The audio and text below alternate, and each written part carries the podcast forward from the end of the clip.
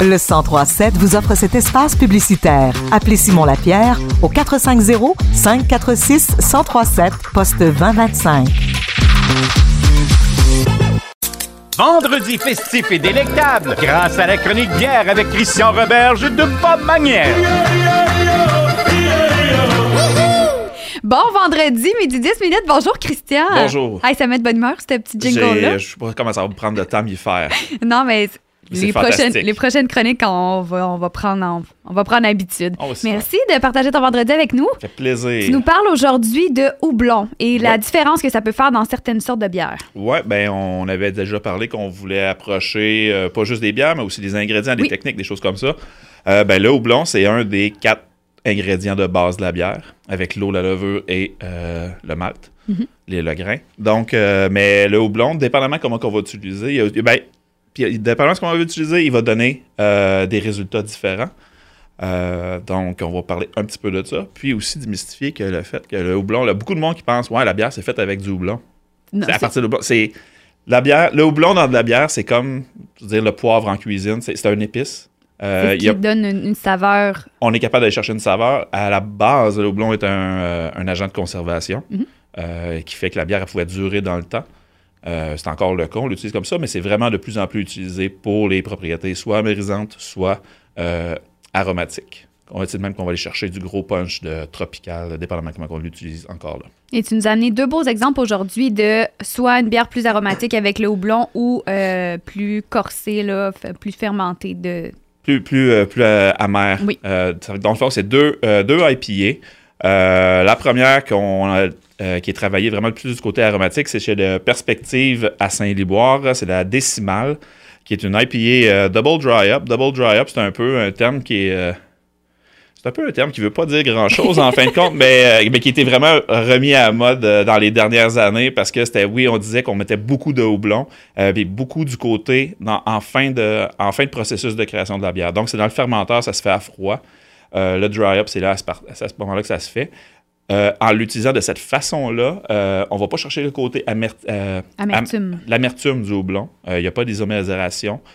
Donc, c'est vraiment juste le côté tropical, Ben, ou de, dépendamment du houblon qu'on va aller chercher, mais souvent dans ce type de bière-là, c'est le gros côté tropical qu'on va aller chercher. Fait qu'on va souvent avoir mangue, ananas, un petit peu côté des agrumes qui vont sortir aussi.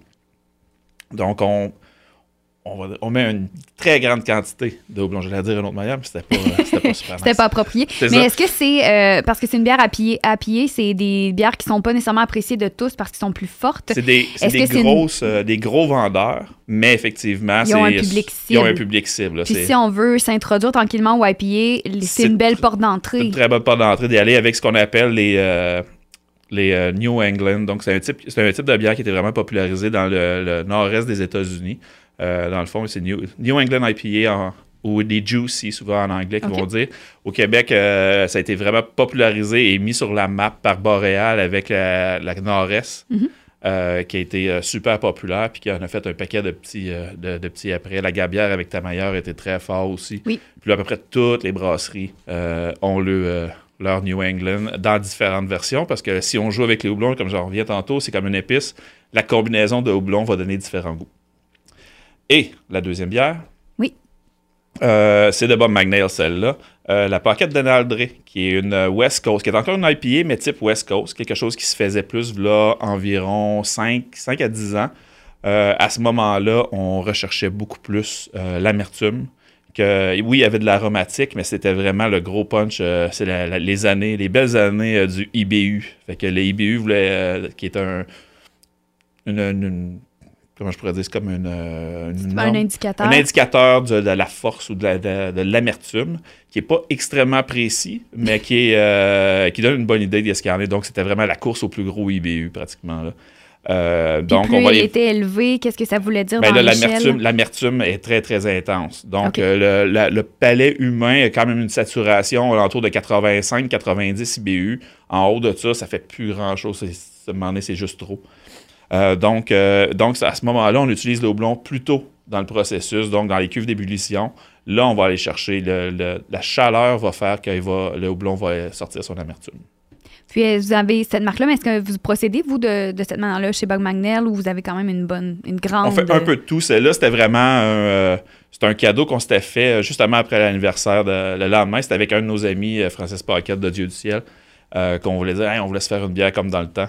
Fait qu'on s'était comme, on s'est un peu payé une, une West Coast, mais on fait euh, la majorité de nos IPA, c'est vraiment du côté euh, New England. C'est vraiment les gros vendeurs en ce moment-là.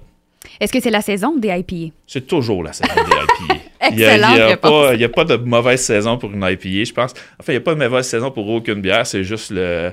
Je pense que c'est le moment et les gens avec qui tu apprends qui fait que c'est le temps ou pas. C'est vrai, ça fait une très grande différence Exact. dans la, la consommation de la bière. Merci beaucoup, Christian. Si on a des Plaisir. questions pour toi, bon, on peut aller ch- acheter tes produits au bas, chez Bob Magnel. La boutique et les deux bières qui sont présentées aujourd'hui sont disponibles à la cave à bière à Roxton Falls aussi.